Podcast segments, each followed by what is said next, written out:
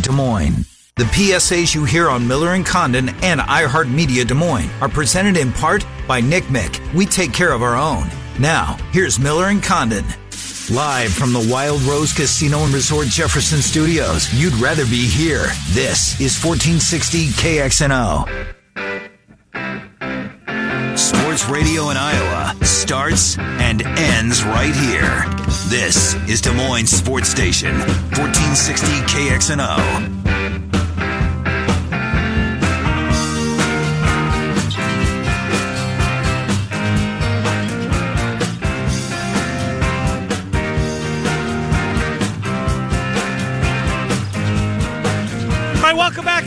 2, Miller and Condon, Des Moines Sports Station, 1460 KXNO with you until noon. 15 minutes or thereabouts. We'll talk Iowa State. Alex Halstead, CycloneAlert.com. And uh, 1135, 1140-ish from HawkeyeNation.com, John Miller will join the program as the Hawks wrap up their non-conference. Okay, I know they've played Rutgers already. They have. Don't give me that dirty look. I know they played Rutgers. But Middle Tennessee, they'll wrap it up this week. But we're going to talk some college basketball right now. The Valley has held their media days.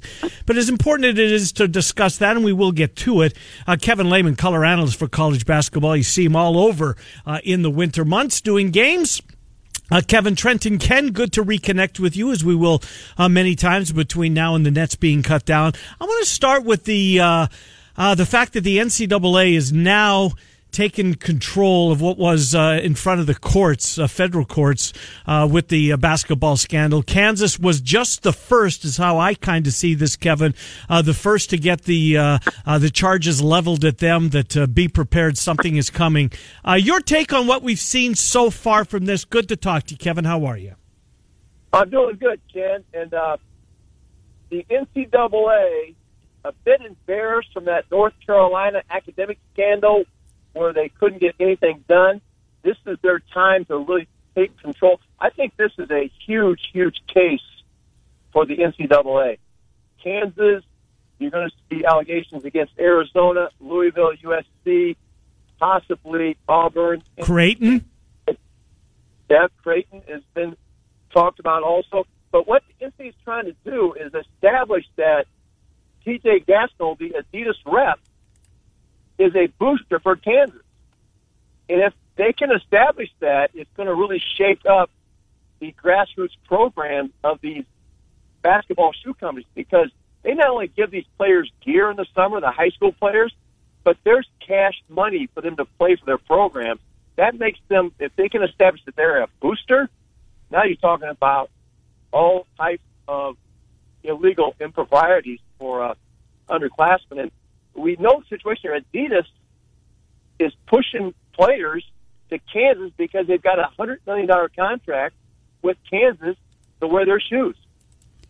You know, Kevin, as you look at this case and you look at the Kansas specific part of it, Bill Self is digging his heels in, no surprise there, and Kansas is backing him too. But if these infractions are met and sanctions are handed down, maybe a show cause that goes along with it. Bill Self has meant a lot for this Kansas basketball program, obviously. Say he gets a two year show cause, something like that. Does Kansas keep him on? Do they keep him on? Obviously, he can't be part of the program, but knowing after these two years that Bill Self will again be our coach, or is it just too dirty and you got to cut ties?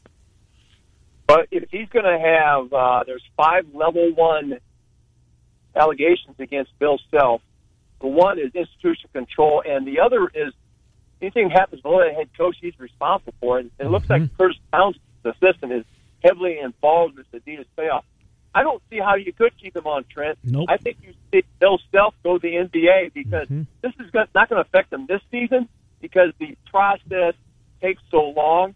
I think you see Bill Self bolting for an NBA job. Yeah, I'm with you, Kevin. I think this is the last year he uh, gets his mail in Lawrence or wherever he lives. Uh, and he's going to go to the NBA because if they do come down as severely as most people believe they will, I'm with you. There's no way they can keep him. Likewise, Sean Miller's going to be moving from Tucson. Not sure where he's going. We just don't know the depth. Does it get to Duke? I mean, Zion was, you know, he was going to Kansas and then he leaves Kansas, gets to Duke. I mean, something had to be going on there, right? I just think that the blue bloods of college basketball maybe not sleeping as well as they once did. Well, let's move on and we'll we'll obviously readdress this as more news comes up from it. But uh, uh, the Valleys held their media days. They were the first ones to go as they uh, all got together. We can have two fun teams here in the state to cover this year. Of course, Drake came from nowhere last year, had a chance to play uh, in the final of the tournament in St. Louis. Um, a great story. Panthers, I think, are going to be better this year. We can have two good teams to follow this year, Kevin. I really think we will, Ken. I think you're going to see a more talented Missouri Valley Conference, probably as talented since we lost Creighton and Wichita State, because what the Valley has done, they used to be have their best players poached. They're now in the transfer portal. Missouri State's bringing in Lamont West, averaged 12 a game at West Virginia. They've got other transfers coming in from Nevada, Middle Tennessee State. You're seeing other teams in the Valley do this, load up with transfer talent. Uh, Northern Iowa probably the few teams that stays more traditional. But when you look at the rosters, Northern Iowa lost the lead. Wyatt Lohaus gone, Miles Winston. They got to bounce back and added some key pieces. Uh, and we know that Darian DeVries understands how this system works. He loaded that team up quick last year. Look for Drake to be in the mix again. Unbelievable job that DeVries did mm. there in year number one and looks to be certainly building what could be one of the powers of the MVC. It's a different kind of conference here. Ben Jacobson's done a great job.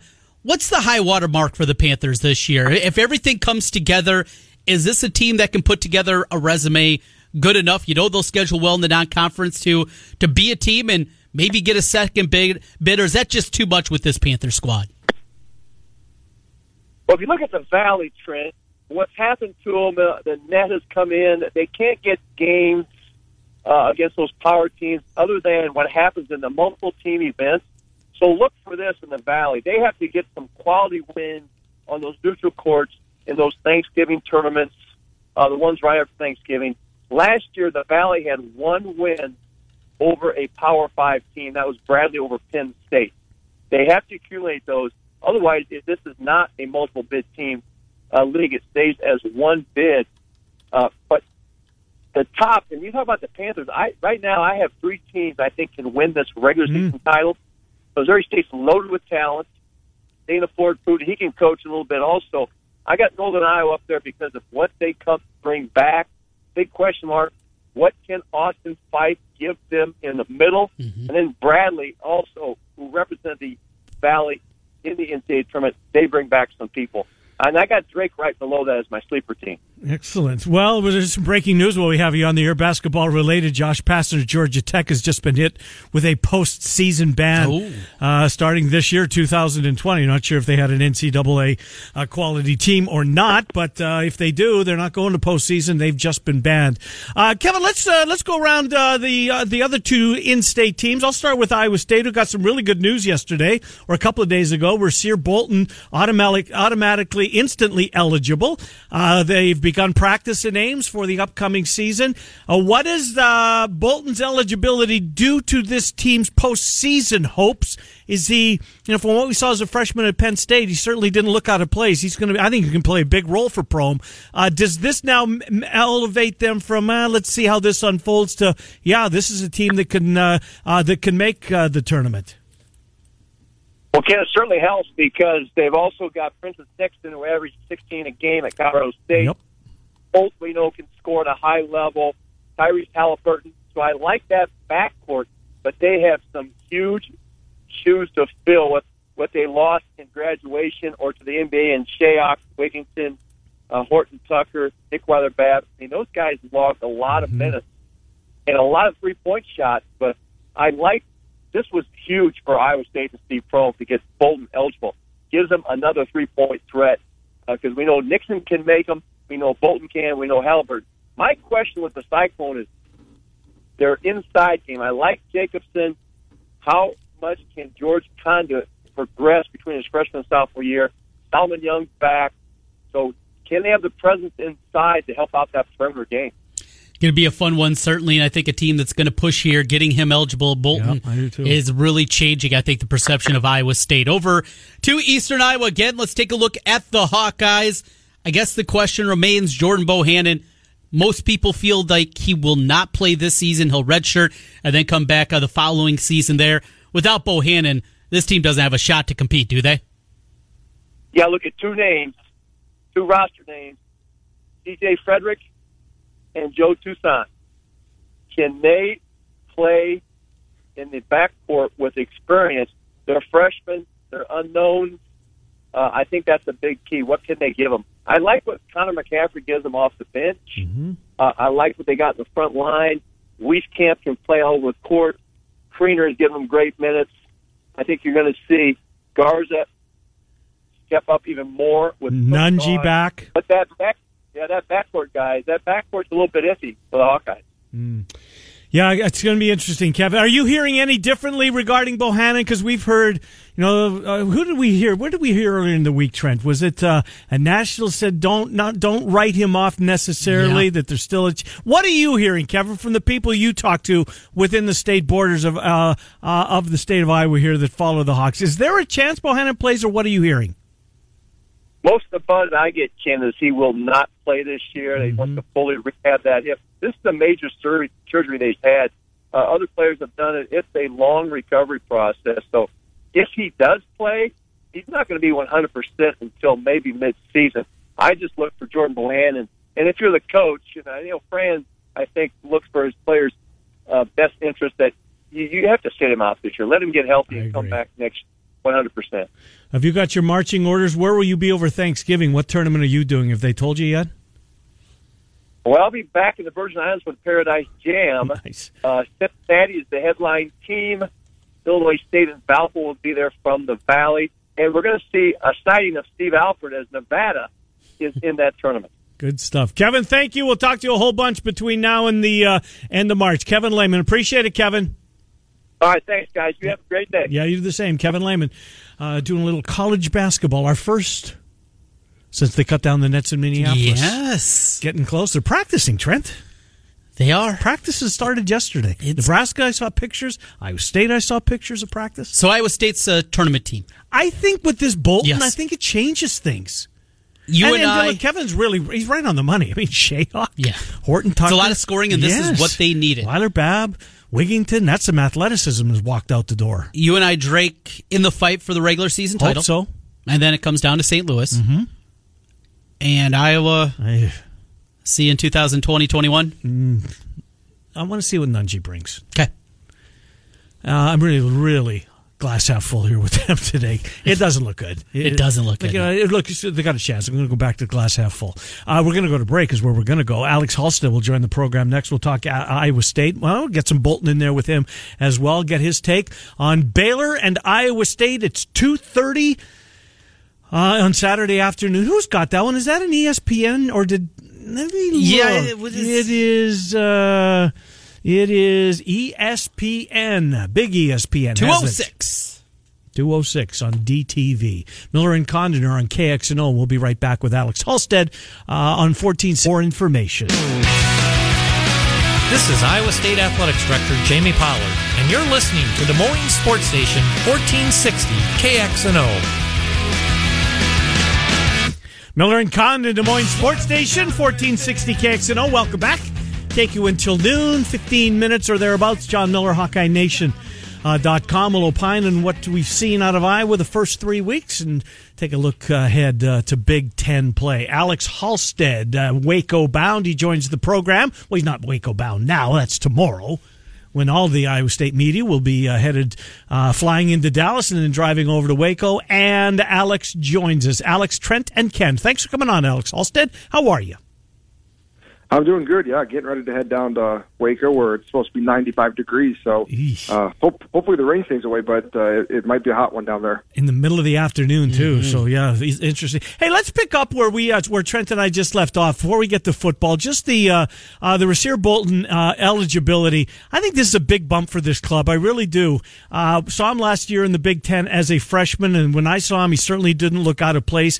He might have been the best Nittany Lion, or certainly one of a couple of them against Iowa when they played uh, in January of last year. So this is a really big get, and I think it you know removes Iowa State from that. Eh, maybe, maybe not. To at least, yeah, they got a really good chance uh, of uh, of at the very least being on the bubble. Big get that he's eligible.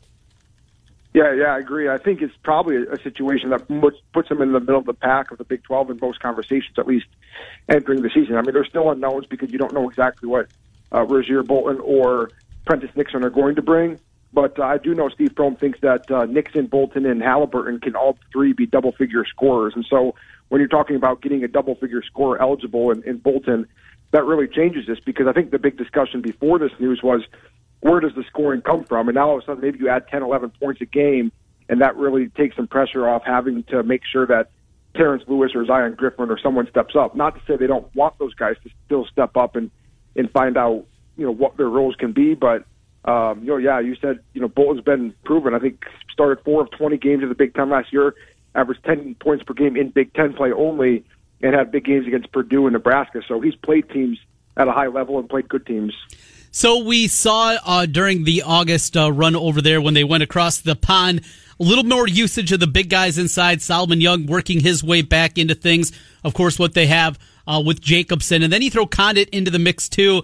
I know they toyed around with it a little bit, something we talked about a lot last season. Do you see more playing two big guys together this season, or is it going to be really what Prohm is like? Four perimeter guys surrounded by one big.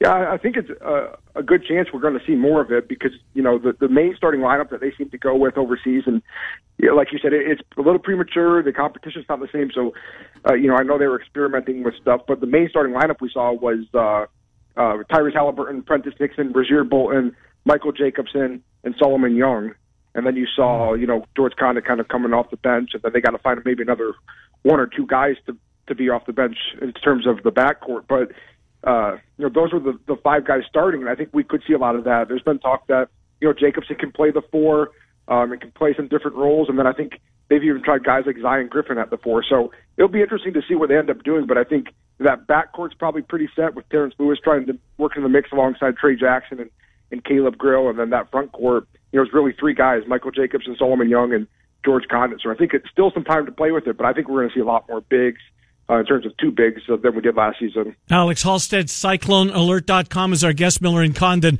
on uh, Des Moines Sports Station 1460 KXNO to the here and now, and that's football season. You had an interesting tweet yesterday. I knew the tight ends were certainly a bigger, uh, bigger part of Iowa State's offensive game plan this year, and it's about time, but they've got some guys that can catch the football and move the chains was what really stuck out to me. In particular, uh, my guy Charlie Kolar. Look, we're used to seeing uh, tight ends over in Iowa City moved the chains. Iowa State's uh, now got some guys that uh, are doing just that. Kolar, 10 of his 14 catches have been for first downs. Nice to see the tight ends having the role in this offense they are. Yeah, no, you've been really high on Kolar for, for quite a while now, and, and you're right. That's kind of been the big thing. And that's I kind of went to look it up because you know, it's one thing to have to see the target numbers. You know, they're getting targeted on 25.2% of their passes this season. Uh, that's compared to eight basically 9% of passes last season. So there's been a major jump. They're already almost past their total catches and total targets numbers from all last season, which was 13 games. So that obviously stands out. You know they're getting used more, but I was kind of curious about, you know, what they're doing because one of the big things that people have talked about is who's going to replace Hakeem Butler. And one of the things Butler did so well was he moved the chains on third down. You know, they could throw it up to him. And so it kind of seems like the tight ends have kind of taken over that role. They've got 19 catches. 13 of those catches have been for first downs, and that's primarily Charlie Kolar, like you said. 10 of his 14 catches have gone for first downs this year, and uh, I think that's going to continue. You know, Kolar right now on pace for 56 catches, and I know that's really premature to start doing on pace stuff, but you know, when you look at Iowa State history, their most catches in a season by a tight end is 54. Um, so he's well on pace to be right up there with the most used tight end in Iowa State history, and uh, I think we're starting to see what we've been hearing all along. So the offensive line in a state of flux after the injury that we saw back at the beginning of the season as Colin Newell went down with the knee injury. Tell us what you've seen about Trevor Downing. I know you had some numbers from Pro Football Focus, and sounds like at least from there, grading out very well the redshirt freshman. Yeah, they, they obviously watch games in depth, and you know, I'm sure different people grade things differently across the country. Uh, we haven't necessarily heard Iowa State's grades, but according to Pro Football Focus, you know, he played 35 pass blocking snaps on Saturday allowed just one quarterback hurry and uh, also graded out as the second best run blocker among all guards in college football on Saturday. So, you know, obviously that's a, that's a good number for him, no, no matter what the opponent is.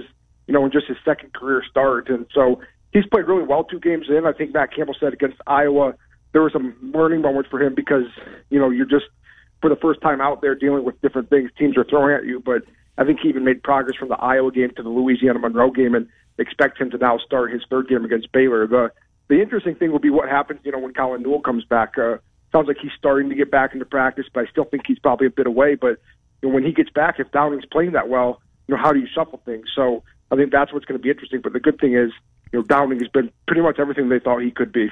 Alex Halstead is our guest, CycloneAlert.com. I, I really liked what I saw in, in limited. And again, it was not garbage time, but it was the end of the game and kind of was garbage time. Uh, but Jirehl Brock uh, caught my attention. Not only the way he ran the ball, uh, somebody had the um, uh, the coach's view on Twitter, but it was either Matt Bowen or might have been Sage Rosenfels. Brock, second level block taken out a linebacker. He gets that's what he's going to have to do at this level to play. I liked what I saw there. And in fact, I want to see more of Jirehl Brock. And with Nwangwu, maybe or maybe not going to be able to answer the bell, might we see more of uh, Jirehl Brock this weekend? Yeah, that's what's going to be interesting is to see how the team handles Brock and, and Breece Hall. Um, Breece Hall's played in three games. Brock has played in one. He's starting to get closer to that redshirt redshirt count. Um, you know, Breece Hall's to the point where you probably assume he's going to burn it. Would they be willing to burn both? Would they want to try to figure this out and try to you know get both up to those four games and then make a decision. It's going to be interesting to see how that starts to play out.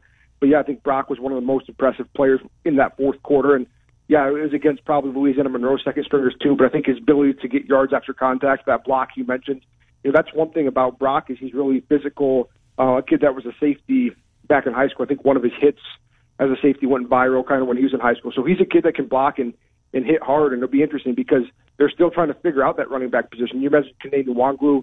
He's been their best running back, uh, really. You know, mm-hmm. 18 carries, I think, for 108 yards. But he he hasn't been healthy. You know, that shoulder is just kind of bothering him. So if he doesn't play Saturday, then you got to really figure out what to do because you know, I think you still still want to see probably more from Johnnie Lang, and uh, those those freshmen have shown flashes but haven't necessarily gotten into a rhythm. So I'm interested to see how that unfolds, and I think it could be more Brock, could be more Hall. Um, but it, would be nice for them if, if Kene Nwangwu could get healthy because I think he could be that guy. Cyclone Alerts, Alex Halstead joining us here. It's Miller and Condon on KXNO. Alex, uh, as you go through and you look at these two teams, Baylor and Iowa State, Baylor has very much adopted what Iowa State and Heacock have done defensively. You see them running a lot of that 335 stack umbrella look that the Cyclones do. They want to play physical. They want to be that physical branded. And this really feels like just two teams out there that – if you want to make that ascension, you want to be the team. Look, neither of these teams are ever going to out recruit Oklahoma and Texas in the league, but to be that next team, to be in that next tier and at the top of it, not only for this year but going forward, two teams really fighting for almost the same piece of real estate, if you will. Yeah, I asked uh, Matt Rhule about that on the conference call. That these two teams really seems like have played different types of Big 12 games the last couple of years. They haven't been these necessarily shootout type mm-hmm. games. They've been physical. You know, we saw that last year with the kind of little little in-game fight. Um, they've been mm-hmm. physical, tough-nosed type games. You know, Rhule said that. Uh, you know, he noted that they've been held to 13 and 14 points last two years, and, and mentioned Heacock as like a big reason uh, why things have been so difficult for them to move the ball. Um, so it, it is an interesting type of game. I think that's kind of the type of game that people expect to maybe unfold is the game in the 20s or something like that, where they're kind of, you know, going back and forth. Um, but I think both teams also have really good quarterbacks. I think probably two of the best four quarterbacks in the league alongside Jalen Hurts and, and Sam Ehlinger. I think in any order you could probably rank those four. Um, so, you know, Charlie Brewer presents a lot of challenges for them. They yep. they struggle to you know, contain him on the ground. That's kind of probably the biggest weakness so far of the Iowa State defense is sometimes mobile quarterbacks, and this starts a run of mobile quarterbacks between Charlie Brewer, Sam Ehlinger, Jalen Hurts, Spencer Sanders. Um, they're going to get their first taste of it this week, and it's a little bit different with Brewer uh, but he can hurt them in a lot of ways. So I think that's that's probably the biggest challenge for Iowa State this weekend. Yeah, uh, you know, uh, uh, Sanders, you mentioned him. Boy, he got my attention last week against Texas. His kid's he's a load too. He's tough to get on the ground. Uh, what did you get? Wrong? Where did you miss on the Big Twelve as you go back to August? What have you seen as you know Iowa State gets set to uh, uh, begin their conference play? What have what what have you seen that's caused you? I missed on that team, or I underestimated them, or I over or overestimated them. What did you get wrong? Yeah, definitely my biggest miss is Kansas State. Um, mm-hmm. Um, I, I'd already started to feel like I was they were a little low. I think before the season started, but now I think they're definitely like a, they feel like they could be a middle of the pack team. Now we're going to find out a lot about Kansas State in the next four weeks. I think they play Oklahoma State, Oklahoma, Baylor, and TCU their next four games. So we're going to find out a lot more about them. But you know the fact that they're three and zero, oh, um, didn't just beat Bowling Green, but dominated them. I know Bowling Green's not good, uh, but then they also um, went on the road and won at Mississippi State. So Yep. they they've been a lot better, quicker than I thought they would be. Um, TCU's one I'm still waiting to see. I have them pretty high. I think I have them like fourth or fifth, um, and I think they could be that. But it sounds like they've got some injuries again, and they're still figuring out that quarterback situation. Although uh, next weekend Iowa State will see uh, Iowa native Max Duggan at quarterback, so they've got some pieces. But I'm still kind of waiting to see what they look like.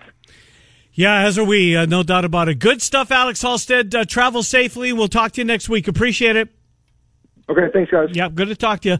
Alex Halstead, CycloneAlert.com. Iowa State and Baylor, 2.30 in the afternoon. Iowa and Middle Tennessee State, 11 o'clock in the morning. Get it kicked off. They will kick off the day. What else is going on at 11? What's the big Fox game? Hmm. It is, uh, let me find it here for you. Because it certainly is not They Ohio State, Nebraska. They've got Texas Tech and Oklahoma. Yeesh. Rutgers, Michigan, Northwestern, Wisconsin, Kansas, TCU. Want to watch a little bit of that with TCU coming to Ames next week. Tell me how that goes. Uh, Arkansas A versus A and M. Northwestern, Wisconsin. Yeah, yeah, that's good. That's a good one. Is it going to be? It's 24 and a half's the number. Yeah, but it's a good one because they both uh, uh, Big Ten West teams. Yeah, I'd rather No, watch, it's I'd rather watch watch. Buffalo, Miami of Ohio. It's going to be a clubbing. Oh, Buffalo, Miami, Ohio is. No, no, Nebraska, Wisconsin. Yeah, probably so. Probably so. All right, we'll take a timeout. John Miller will join the program next. We'll get uh, John's thoughts on the Big Ten thus far. HawkeyeNation.com is where you can read John Miller and Condon on Des Moines Sports Station 1460. Free. Des Moines Sports Station, 1460 KXNO.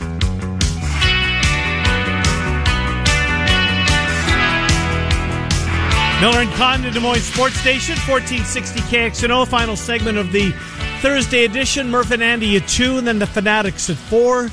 Cyclone Fanatic Radio Show at 6. Hawkeye Nation Radio Show at 7. Lots more local programming coming uh, your way on 1460 KXNO on a Thursday. John Miller used to be a part of that local programming. John, is uh, do you miss not being a part of it after this last two weeks? Are you kind of glad you're removed from it? I'll, I'll be honest, John. The the 1817 Iowa won fifth straight win are kind of like items six, seven, and eight. How people are going to remember the 2019 Cyhawk game. Are you glad you're gone?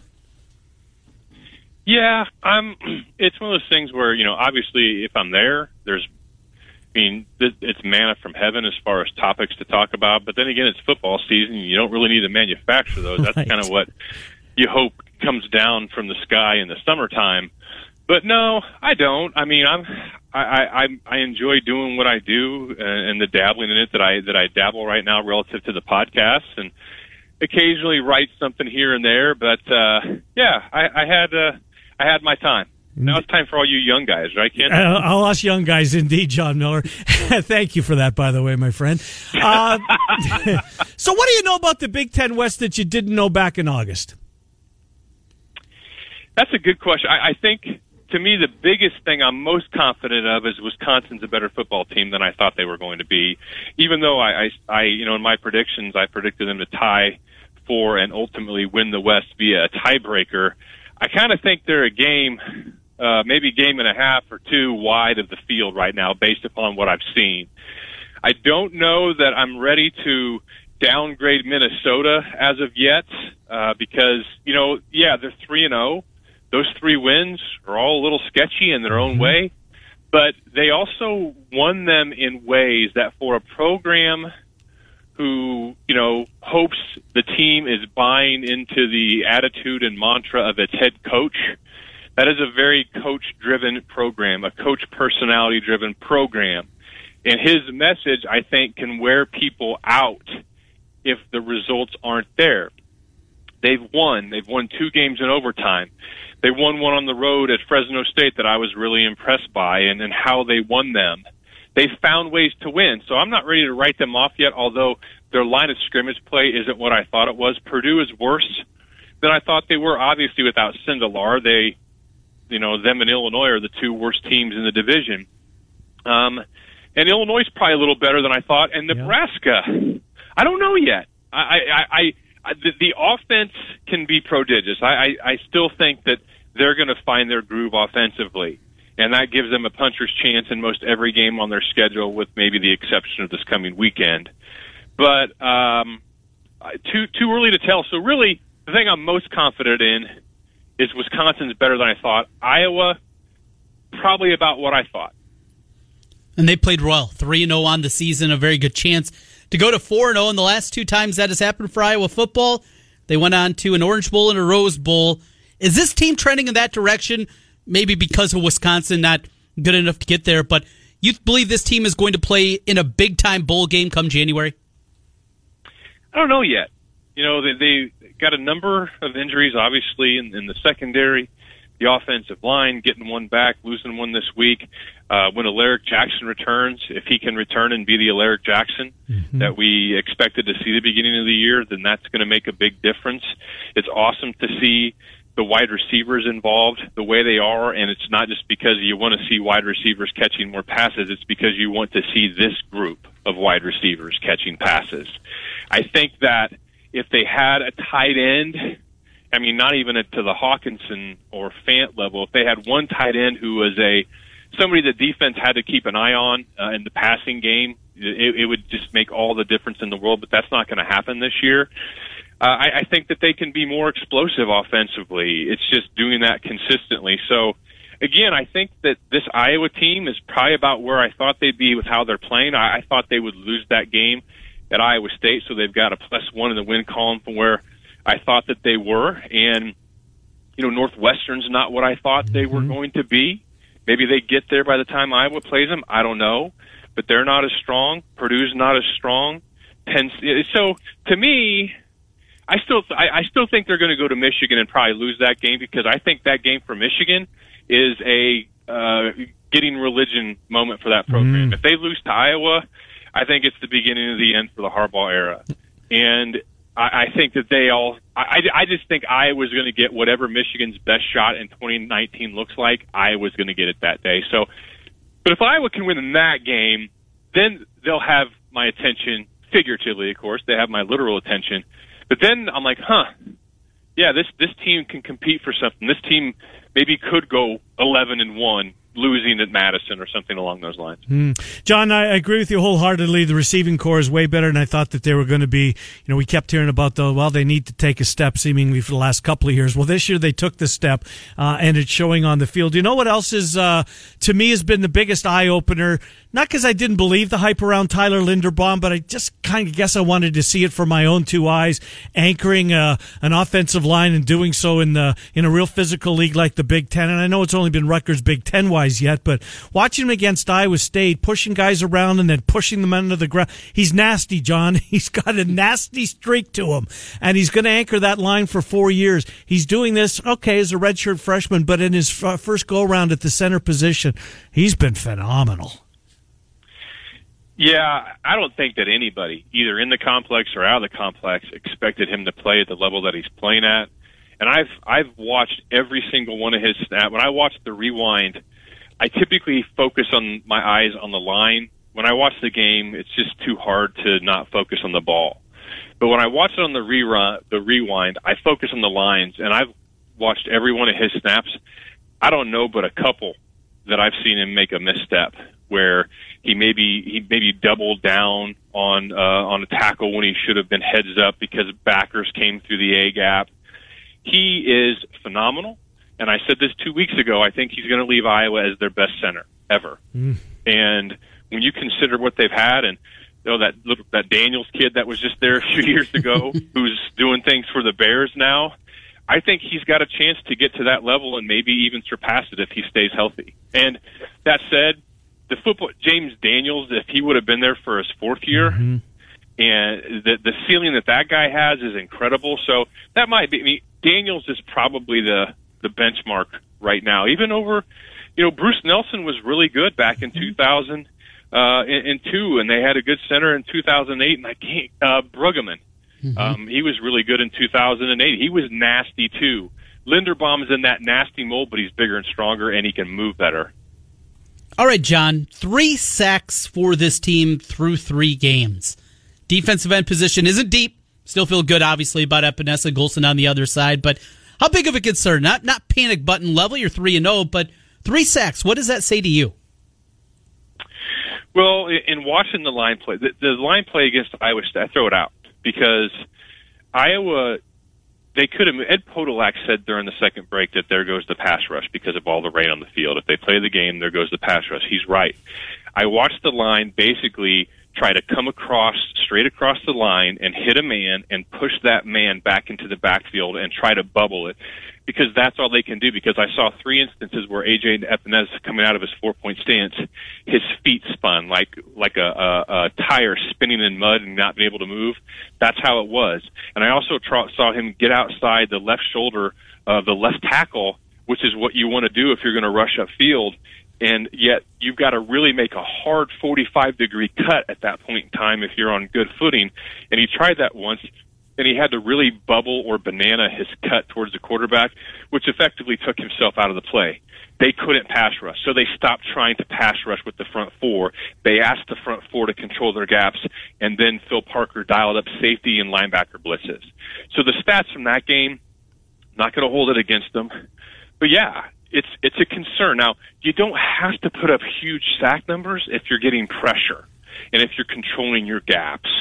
But if they aren't going to get pressure and this relatively still green secondary is going to have more pressure on them, that'll probably add up when they face a good slinger on the other side. Hmm.